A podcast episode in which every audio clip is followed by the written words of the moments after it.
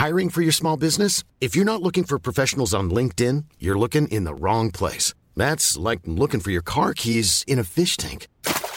LinkedIn helps you hire professionals you can't find anywhere else, even those who aren't actively searching for a new job but might be open to the perfect role. In a given month, over 70% of LinkedIn users don't even visit other leading job sites. So start looking in the right place. With LinkedIn, you can hire professionals like a professional. Post your free job on linkedin.com slash people today.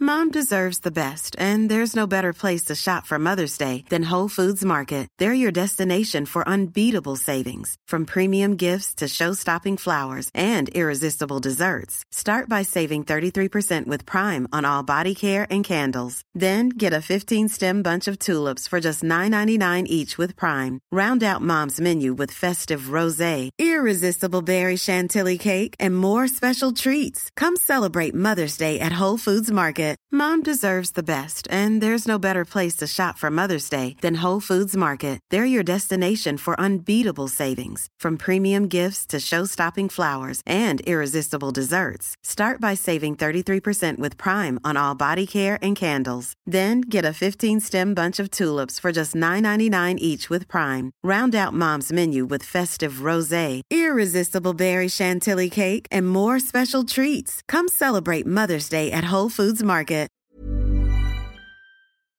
Galna elpriser, börsras, inflation och dyrare mat, räntan och bopriserna. Ekonomi har väl skakat om 2022 rätt ordentligt hittills.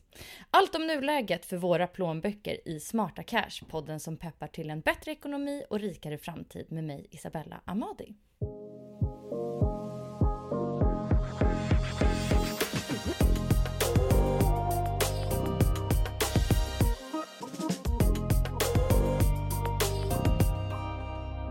Välkommen tillbaka till Smarta Cash som har legat i dvala ett litet tag nu. Men nu är pausen slut och podden är tillbaka. Tillsammans ska vi nu tackla privatekonomi varje vecka. Gäst idag är en av mina stora favoriter och det är inte bara för att hon är tv-stjärna utan också för att hon kan i princip allt om börs och sparande och privatekonomi. Frida Bratt, sparekonom på Nordnet. Välkommen hit! Tack så mycket, vilken introduktion, jag blir generad. Ja, nej men det är jag som blir, eh, det är jag som blir starstruck. Man ser det ganska ofta på typ Nyhetsmorgon och sånt här och pratar om allt, eh, allt från liksom eh, typ sparknep till boräntor och börs. Ja, det blir många ämnen just nu. Det finns mycket att prata om. Så att eh, det, det är väl därför jag eh, ja, är med på många ställen. För det finns mycket som snurrar just nu. Verkligen! Alltså jag tycker att det varit ett otroligt körigt år hittills ekonomiskt sett då. Det, eh, redan förra året började det med elpriserna som bara liksom fortsatte uppåt och blev helt skyhöga. Så här chockräkningar kom hem till folk. Eh, börsen vände neråt efter årsskiftet. Eh, inflationen, bopriserna, eh, räntan, alltså kan jag ens sluta? Drivmedelspriser. Mm. Eh, ja, alltså vad säger du om läget vi befinner oss i just nu? Nej men det är tufft och det är som du säger att det är många komponenter i det här så det är liksom inte bara en, en dubbelsmäll, det blir liksom en trippelsmäll nästan för hushållen. Alltså att vi som du sa, det började med elpriserna och nu har höga energipriser spridit sig ut så det också påverkar livsmedelspriserna och på grund av höga energipriser och livsmedelspriser så kommer också boräntorna höjas eftersom det är ett resultat av att Riksbanken måste få bukt med den här skenande inflationen. Eh, och då är det klart att för många hushåll så känns det ju extremt tufft just nu och man tycker liksom att men det här blir lök på laxen. Ska vi ha höjda boräntor också? Och det kan man ju verkligen förstå eh, att det känns så. Eh, men, men man får väl komma ihåg att eh, Riksbanken gör det här för att få bukt med den här, de här stigande priserna därför att de gör oss ju fattigare relativt sett inflation. Det är ju liksom någon, en utveckling som man vill få stopp på. Och då tycker man att ja, men då måste man börja göra de här räntehöjningarna. Men det är ju självklart så att det känns i mångas plånböcker. Det är tufft och vi har ju det här liksom. Det här sker också samtidigt som du säger som vi har den här börsnedgången och oron på börsen. Det liksom är det är många, många faktorer just nu som skapar liksom en nervositet och en känsla av att vart är det vi är på väg nu egentligen? Ja, man känner sig ju lite lätt så angripen från alla håll och kanter. Eh, men bara för att ta liksom the basics, alltså vad är egentligen det här med inflation? Ja, men inflation innebär ju att konsumentpriserna stiger. Det finns ju olika typer av inflation kan man säga. Det finns tillgångsinflation exempelvis. Det har vi haft. Det har vi haft under flera år nu. Eh, och det är egentligen det som har varit resultatet av Riksbankens tidigare ansträngningar att, att höja inflationen. Det är därför som Riksbanken har sänkt det till eh, minusränta under ett antal år. Det gav tillgångsinflation, men inte den typen av inflation man ville åt, nämligen konsumentprisinflation. Tillgångsinflation, ja den har gjort då att priserna på tillgångar, alltså aktier och bostäder har eh, stigit väldigt, väldigt kraftigt. Eh, men det är inte det man vill åt, utan man vill ju då att eh, konsumentpriserna ska vara stabila som det heter. Så att det finns ingen Eh, det finns ingen poäng med att ha en inflation i sig, utan man vill ha en stabilitet. En viss inflation eh, behöver man av olika anledningar, men inte en, en, kraftigt stigande inflation, utan man vill ha den på en stabil lagom nivå och därför så är ju då Riksbankens mål satt till 2% Det är liksom att man vill uppnå prisstabilitet, man vill inte att pengars värde ska urholkas och så vidare. Så det är liksom målet och den inflationen har man ju haft jättesvårt då att få upp till 2% Och nu när den är liksom när, när inflationen då har stigit, då har den stigit jättemycket istället. Så att förra månaden så var ju inflationen upp över 6% Så att där kan man väl ändå säga på något sätt att Riksbanken inte riktigt har, ja man har misslyckats kan man väl ändå frankt säga att Eh, Eh, hålla inflationen kring det här målet om 2% för den har antingen varit för låg eller för hög.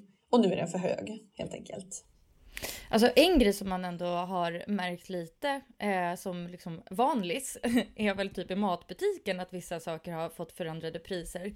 Eh, jag såg någon lista där man såg då att kaffe, tomater och päron har blivit nästan 30% dyrare. Eh, Purjo och avokado däremot billigare så det är bara att köra purjosoppa där. Eh, alltså vad kan man tänka, vad kan man liksom vänta sig för utveckling när det kommer till matpriser?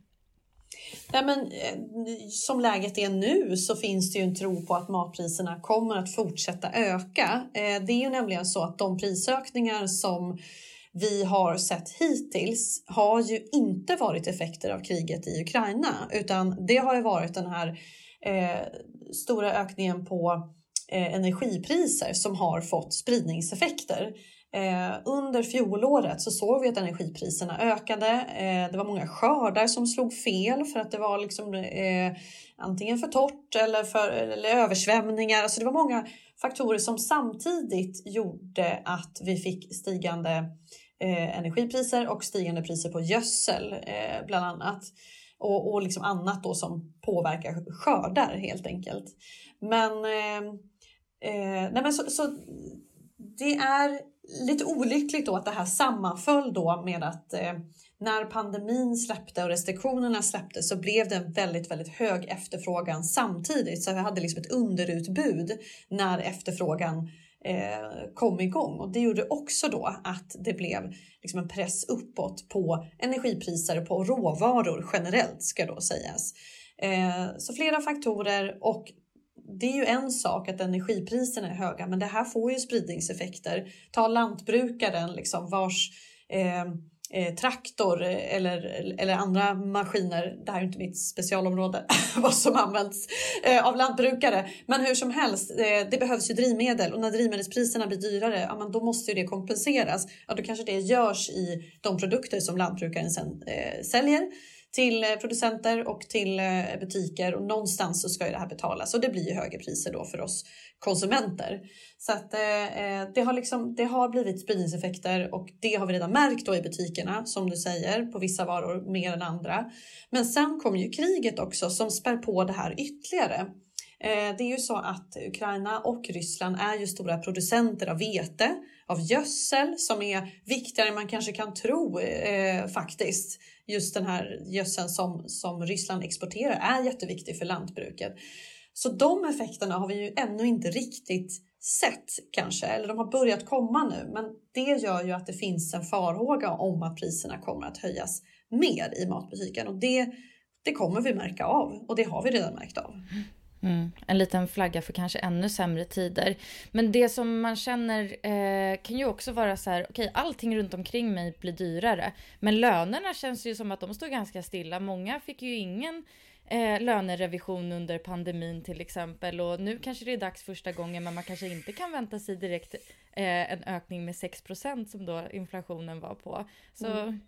Hur ska man tänka där? Nej, nej men precis. Och det är ju så att 6 det var ju under en enskild månad. Och det, det här är ju Riksbankens farhåga, att vi löntagare ska börja kräva kompensation för den här inflationen.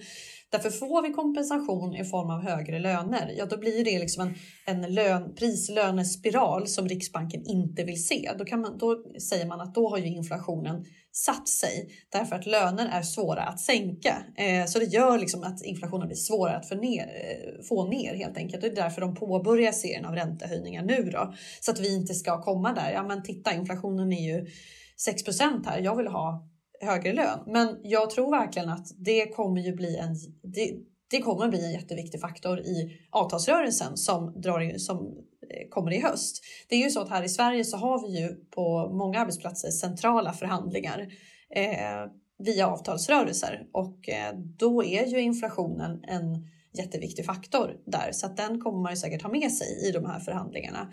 Men det är just därför som Riksbanken vill få ner inflationen så att det inte ska bli de här kraven på väldigt höga löneökningar för då är det svårare för dem att få bukt med den.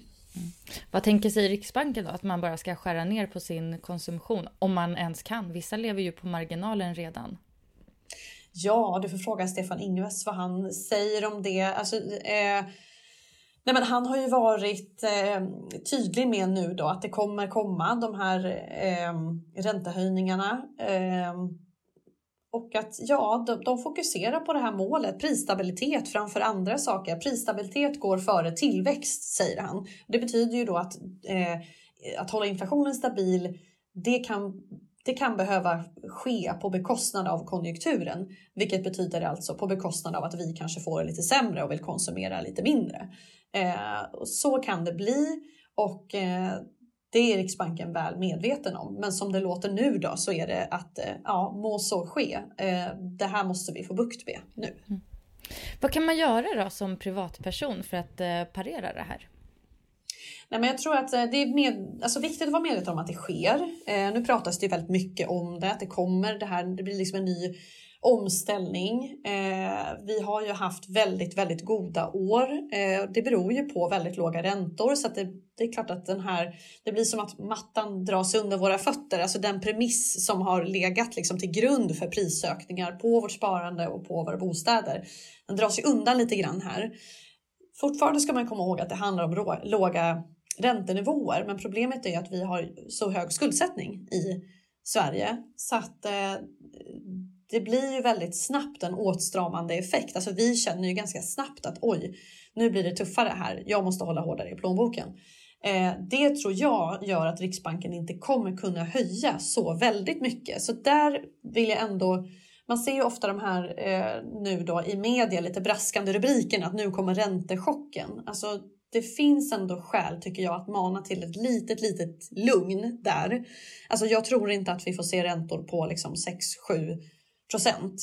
Eh, räntorna kommer absolut stiga och det ska man vara väl medveten om. Men det behöver inte bli panik för jag tror inte att Riksbanken kommer kunna stiga så mycket eller höja så mycket och det är ju en sak. Men sen får man göra det bästa av det. Alltså titta vad är det som ökat i pris och vad är det som ökat lite mindre i pris. Försöka kryssa däremellan helt enkelt. Eh, och fortsätta förhandla sin bolåneränta. Eh, historiskt sett så har man sett att stigande bolåneräntor har ofta hängt ihop med ökande marginaler för bankerna. Så det kan man ju också ha med sig då att ofta så finns det liksom en liten marginal att ta av helt enkelt. Särskilt om bankerna vill locka kunder eh, fortsätta göra det. Så att eh, vara medveten om det här men sen också inte få panik helt enkelt. Utan vi går från ett exceptionellt läge till ett mer normalläge. Men jag tror det finns liksom ett tak för hur mycket Riksbanken kan höja räntan i det här läget. Om man tänker lite långsikt, långsiktigare, om man vill liksom skydda sig mot inflationen, eh, vad kan man göra då? Ja, det beror på eh, vilken aspekt man menar. Eh, men det är klart att i sitt sparande så, så finns det ju ett antal sektorer eller bolag eller aktier som väntas stå emot det här lite bättre än andra. Och då är det ju framförallt ja, men bolag som kan höja priserna ut till kunderna. Nu är ju det någonting som vi som konsumenter inte gillar att få höjda priser. Men om man då äger aktier i bolag som, som lyckas höja priser, ja, men det kanske känns lite lättare för då får man ändå del av den här den kakan så att säga i andra änden. Ehm. Just det, men då får man äga aktier eh, mm. vars produkter man själv inte köper. Mm, eh. exakt, så får man göra då. Det kan vara lite precis. Nej, men eh, det är ju ofta så. Det, det finns ju någonting som heter pricing power som man har pratat väldigt mycket nu om nu i börsvärlden och det betyder att ett företag har lätt att kompensera sig för stigande kostnader. Eh, att man liksom har en särskild ställning på sin marknad, att man har en bättre produkt än konkurrenterna eller vad det nu kan vara. Så jag tycker att man tittar efter sådana bolag som, som kan kompensera sig. De kommer att kunna gå bra i det här läget. Men annars så pratar man ju om fastigheter skulle kunna vara eh, lite mer inflationsskyddande än andra. Eh, du kan, råvaror är ju också en sån eh, en sån sektor kan man väl säga som också väntas, eh, som har gått bra i det här läget och som väntas göra det framöver. Råvaror, eh, typ guld och silver? Ja, inte bara guld och silver. Det kan ju också vara koppar exempelvis. Det kan vara metaller som har liksom en viktig roll i omställningen mot grönt. Eh, alltså grön energi. Det är ju en omställning som skyndas på lite grann av kriget och sådär. Så att det kan vara liksom eh, ja, men olika typer av metaller som har gått väldigt bra nu. Då. Eh, man kan också säga så, ja, olja och, och, gas och så, men det kan ju av hållbarhetsskäl vara så att man faktiskt inte vill investera i dem. Men då kan man ju titta vilka, vilka metaller har en roll i omställningen. Eh, koppar är en sån, eh, litium också. Så att eh, det går att hitta sådana. Så det är ju sånt som är liksom lite inflationsskyddande i portföljen. Utdelningar är också en sån sak. Alltså bolag som ger utdelningar kan ju sägas kompensera lite grann för stigande inflation. Så jag tror jag liksom att den här eh, utdelningsstrategin, det vill säga att man tittar efter bolag som ger, som har liksom en vinst här och nu och som ger utdelningar. De eh, är ju mer populära nu än vad de har varit på väldigt länge. De har varit lite ute i kylan, men nu är de liksom lite inne i värmen igen just för att det är lite inflationsskyddande med utdelningar. Går det mycket trender tycker du i vad man ska investera i? Ja, men det är klart att det går. Det gör det ju absolut. Eh, inte så där månad för månad så väldigt mycket om man tittar liksom på, de, på de breda penseldragen. Då handlar det mer om enskilda bolag och liksom bolagshändelser som påverkar vilka, vilka aktier man väljer. Men absolut att det går trender i att vi under pandemin, då var det liksom eh, förhoppningar och liksom tillväxt och tech och lite sådana lite det var liksom väldigt så här, ute och trist att köpa sånt verkstad och bank. Gud vad tråkigt, det vill vi inte ha. Nej, det ska vara tech och tillväxt och eh, förhoppningar och sånt som kan generera vinst om väldigt länge. Nu är det helt tvärtom. Och det beror ju på att just den här typen av till, alltså tillväxtbolag är ju sådana bolag som är lite svårare att räkna hem eh, med en hög ränta. Så de väntas göra vinst längre fram. Då blir det genast lite mer osäkert. Eh, och därför premieras de här liksom lite mer stabila bolagen nu som ger utdelning. Så det är absolut så att det skiftar det här eh, vad som går bra just nu och vad man tror på och vad man vågar investera i. Mm. Men det har ju också varit då ganska mycket neråt sedan årsskiftet. Eh, och eh, ja, men just de här tech och det som var eh, väldigt populärt för ett par år sedan som gick väldigt bra har ju nu tappat väldigt mycket i värde. Alltså, eh, hur, eh, hur ska man bete sig? Alltså vågar man Eh, vågar man investera i tech? Liksom, hur, ska man, hur ska man resonera? Jag tror att man måste göra, eh, när man säger tech och tillväxt så är man ju väldigt generaliserande. Eh, det är ju så att det klart finns stora variationer och stora skillnader mellan de här bolagen och det har väl utkristalliserats ganska mycket under det här året. Eh, det vill säga det finns eh, techbolag som ändå är som har, gör vinst här och nu eh, och som har liksom en lönsamhet och de tror jag har större chans att fortsätta gå bra när börsen inte är så himla nervös längre. Men däremot så är det ju svårt med de här då som har varit väldigt populära, liksom raketer där man kanske inte har någon lönsamhet alls utan eh, där förhoppningarna ligger på framtiden. De är ju fortsatt svåra alltså att eh, eh eh, veta vad det ska ta vägen. Klimatet på börsen talar ju inte alls för den typen av bolag nu. Och det är klart att man kan chansa och hoppas att det gör det framöver. Men då förutsätter ju det ett lågt ränteläge också. Och det är ju inte dit vi går. Därför det blir så att eh, höga värderingar i förhoppningsbolag, det blir liksom svårare att räkna hem dem med en hög ränta. Och vi går mot höga räntor så att det talar ju inte för den typen av bolag. Men däremot techbolag som sådana, jag menar vi kommer fortfarande, den digitala omställningen fortsätter ju. Eh, tror man på ett bolag eh, som har liksom en del i den omställningen och som är lönsamt och stabilt, alltså det finns ingen anledning att tro att det aldrig kommer att återhämta sig. Men det kan ju ta tid, så man får ju fråga sig själv, jag menar hur lång sikt, hur mycket tålamod har man? Hur lång, på hur lång sikt investerar man? Sådana frågor är jätteviktiga att besvara i det här läget. Om man inte investerar på börsen än idag, men är sugen på att börja, eh, vågar man börja nu?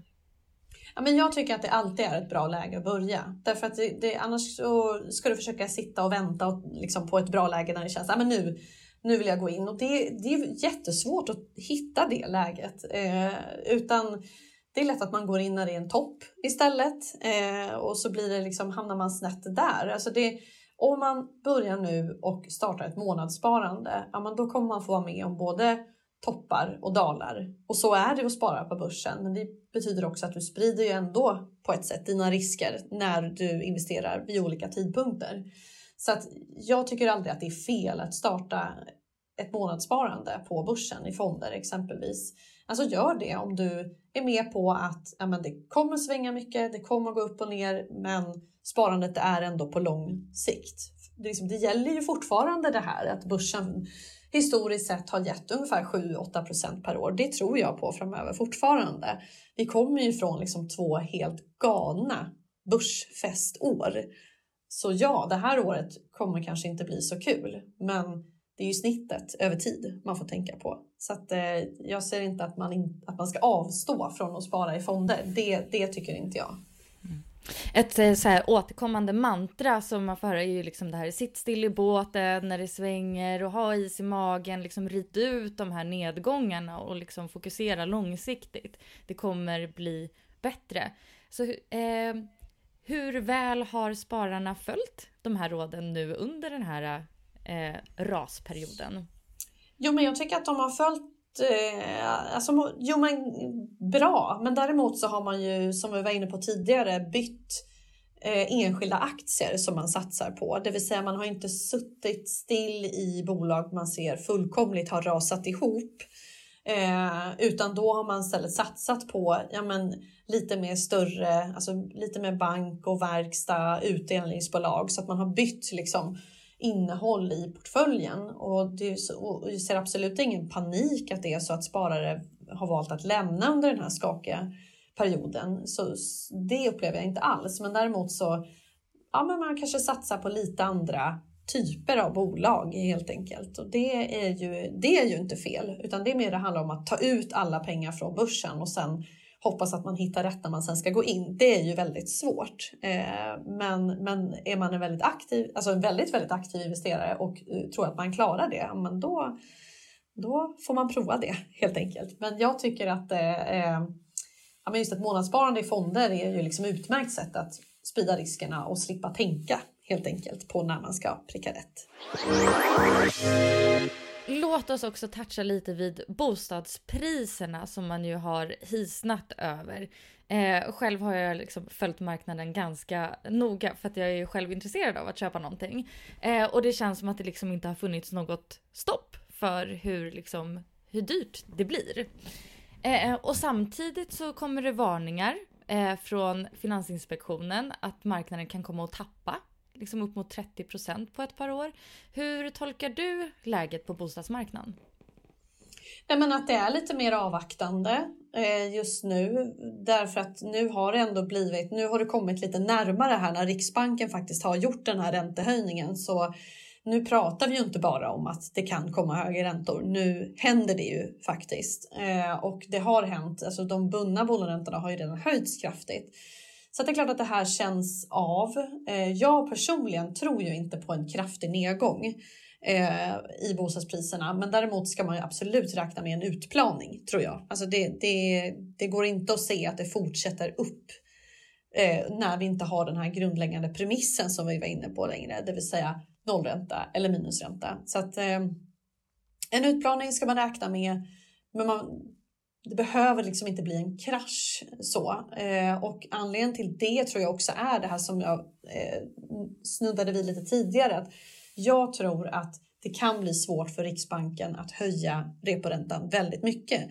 Jag tror, man kan göra, jag tror att man höjer under resten av året och, och kommer höja till kanske en eller en och en halv procent. Men sen blir det svårt om man inte vill att bostadsmarknaden och eh, eh, konjunkturen ska påverkas väldigt mycket. Alltså det tror jag Riksbanken eh, säger ju att nej, men det är inte vår det är inte vår kopp te liksom, eller vår bag och att hålla reda på det där utan vi sköter inflationen och prisstabiliteten. Men jag tror inte heller Riksbanken vill att det här ska hända så att jag tror att eh, eh, det blir svårt att höja mer än så. Det blir ett naturligt tak och ja, då tror jag också att bostadsmarknaden eller bostadspriserna möjligen en, liten nedgång, men, men liksom inte någon, någon stor krasch. Men det beror ju på liksom hur man resonerar och hur långt Riksbanken är beredd att gå. Mm. Och hur spådde du eh, boräntorna? Du var inne på det lite förut. Mm. Nej, men jag tror ju som sagt att Riksbanken höjer vid varje möte i år så att man ligger någonstans på reporänta på 1% och det skulle ju ge kanske en rörlig bolåneränta då på ja, 2,5-3 procent. Eh, så det tycker jag absolut att man bör räkna med. Liksom att en dubblad räntekostnad från, alltså jämfört med nu eller jämfört med innan Riksbanken höjde sin första gång. Att, eh, för då låg bolåneräntan på ungefär 1,5 procent. Så att en dubbla räntekostnad, det är det tycker jag man ska räkna med och det tycker jag man är klokt i att räkna i sin ekonomi också. Men vad händer med min ekonomi just ja, om det här händer, om det blir en ränta på 3 procent? Så att eh, det är min gissning eh, att det inte blir de här 6-7 procent. Men eh, vi får se hur Riksbanken resonerar. Eh, men, men, ta höjd för åtminstone 3% och så kollar jag men om det blir mer. Ja, hur påverkar det? Det är väl jättebra att räkna på det kanske i sin ekonomi. Mm. Och jag måste ju också fråga, alltså, eller det här är nog den fråga du kanske får mest. Ska man binda Eller ska man ha rörlig ränta? Nej, men grejen är ju nu, ja den frågan får jag väldigt mycket och eh, eh den, ja, men så här, de bundna bolåneräntorna har ju stuckit iväg så kraftigt redan.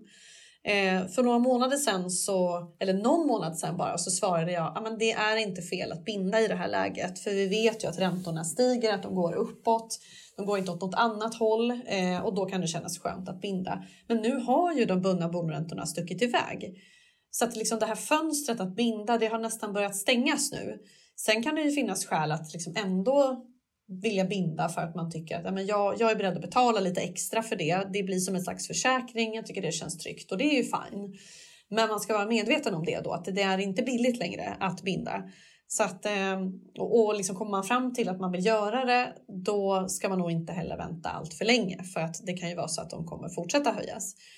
Eh, så att ja, man får vara medveten om det, att eh, det, de har stigit kraftigt och då får man resonera med sig själv hur eh, värt man tycker det är att binda. Men, men eh, det är klart att den rörliga boläntan, den kommer, den kommer börja höjas kraftigt nu. Så är det. Mm. Wow.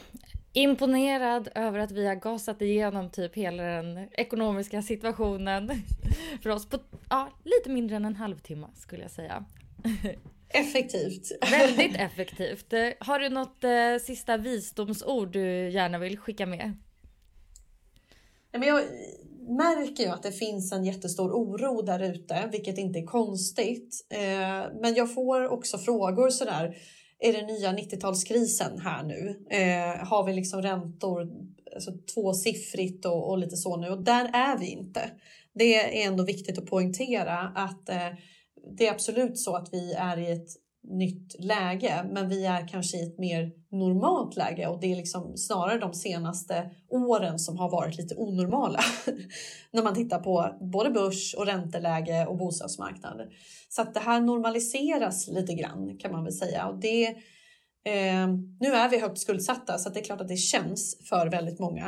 Eh, men alltså att bolåneräntorna stiger, men med det inte sagt att det är en stor kris eh, och att vi är tillbaka på 90-talet så att man bara är medveten om det. Och sen tycker jag också att som jag varit inne på. Det här är min spekulation, men jag tror som sagt att det, det blir inte en väldigt hög reporänta. Jag tror att det blir ett naturligt tak just för att Riksbanken får ju kraftigt åtstramande effekter ganska snabbt just för att vi är så högt skuldsatta så att man behöver av den anledningen inte höja väldigt, väldigt mycket. Så att, eh, det är bara ett medskick när man ser de här liksom, nästan krigsrubrikerna. Eh, nu kanske just eh, krig var ett dåligt ordval med tanke på att vi har ett krig också. Men, men hur som helst. Eh, när man ser de rubrikerna så kan det vara bra att ha med sig det. Att det behöver inte bli så väldigt blodigt där. Mm. Ja, så, så klokt att få det med sig. Tusen tack för att eh, du var med idag Frida. Tack snälla, jättekul att vara med. Eh, och så berätta, var följer man dig för eh, mer bra insights? Ja, men jag finns på Instagram, då heter jag Frida Bratt med eh, 3T på slutet. Eh, jag finns på Twitter, där heter jag Frida Nordnet och sen skriver jag eh, regelbundet på Nordnetbloggen, nordnetbloggen.se. Grymt! Och tack så jättemycket till dig som har lyssnat också. In och följ mig på Instagram, Smarta Cash Podcast. Eh, tack för idag, hej då!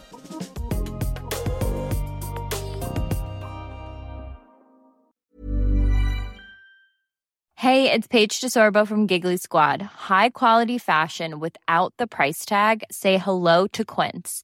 I'm snagging high-end essentials like cozy cashmere sweaters, sleek leather jackets, fine jewelry, and so much more. With Quince being 50 to 80% less than similar brands. And they partner with factories that prioritize safe, ethical, and responsible manufacturing. I love that. Luxury quality within reach. Go to quince.com slash style to get free shipping and 365-day returns on your next order. quince.com slash style. Imagine the softest sheets you've ever felt. Now imagine them getting even softer over time. That's what you'll feel with Bowl and Branch's organic cotton sheets. In a recent customer survey, 96% replied that Bowl and Branch sheets get softer with every wash. Start getting your best night's sleep in these sheets that get softer and softer for years to come. Try their sheets with a 30-night guarantee. Plus, get 15% off your first order at bowlandbranch.com. Code BUTTERY. Exclusions apply. See site for details. Planning for your next trip?